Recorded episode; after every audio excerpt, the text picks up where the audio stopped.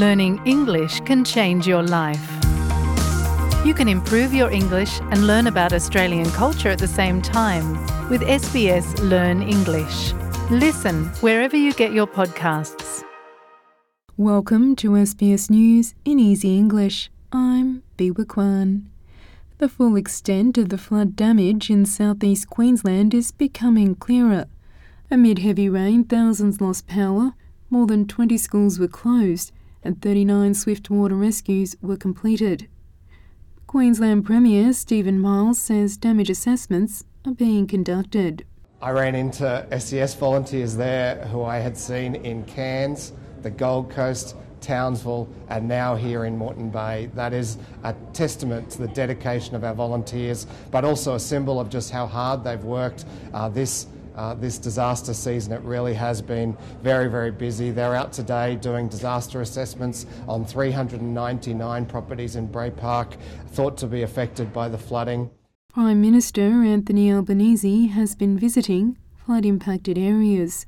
He says he's been inspired by seeing the response of emergency services and volunteer organisations. And that is the sort of spirit uh, that we consistently see that at the worst of times we see the best of the Australian character.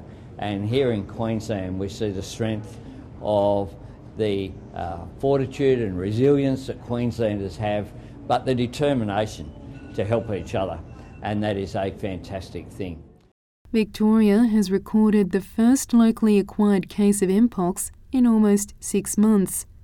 Previously known as monkeypox, the disease is caused by infection with the Mpox virus which was first identified in monkeys.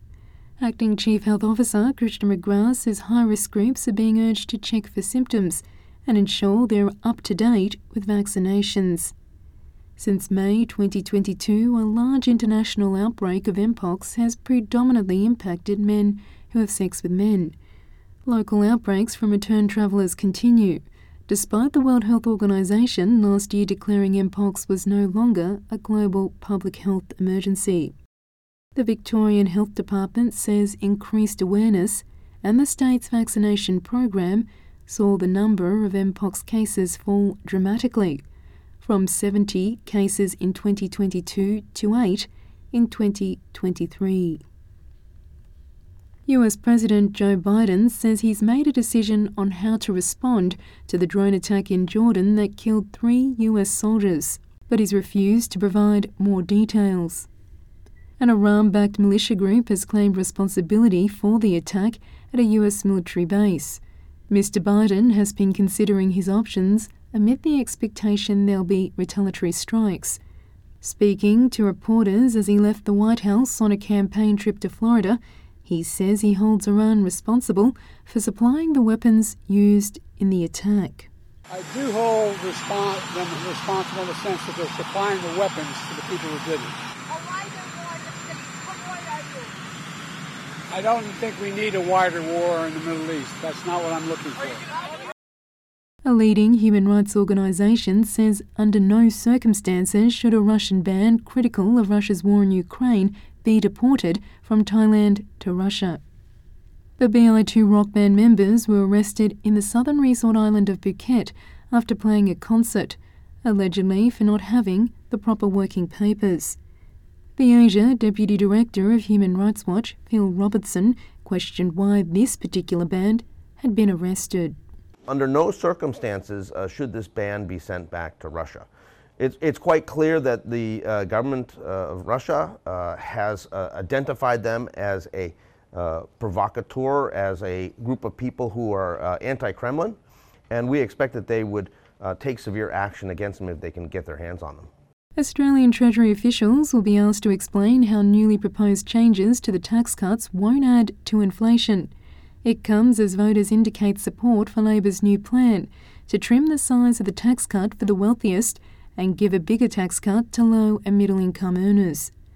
A survey by the Australia Institute in late January shows nearly three in five voters across all demographics support changes that give more benefits to middle to low income earners.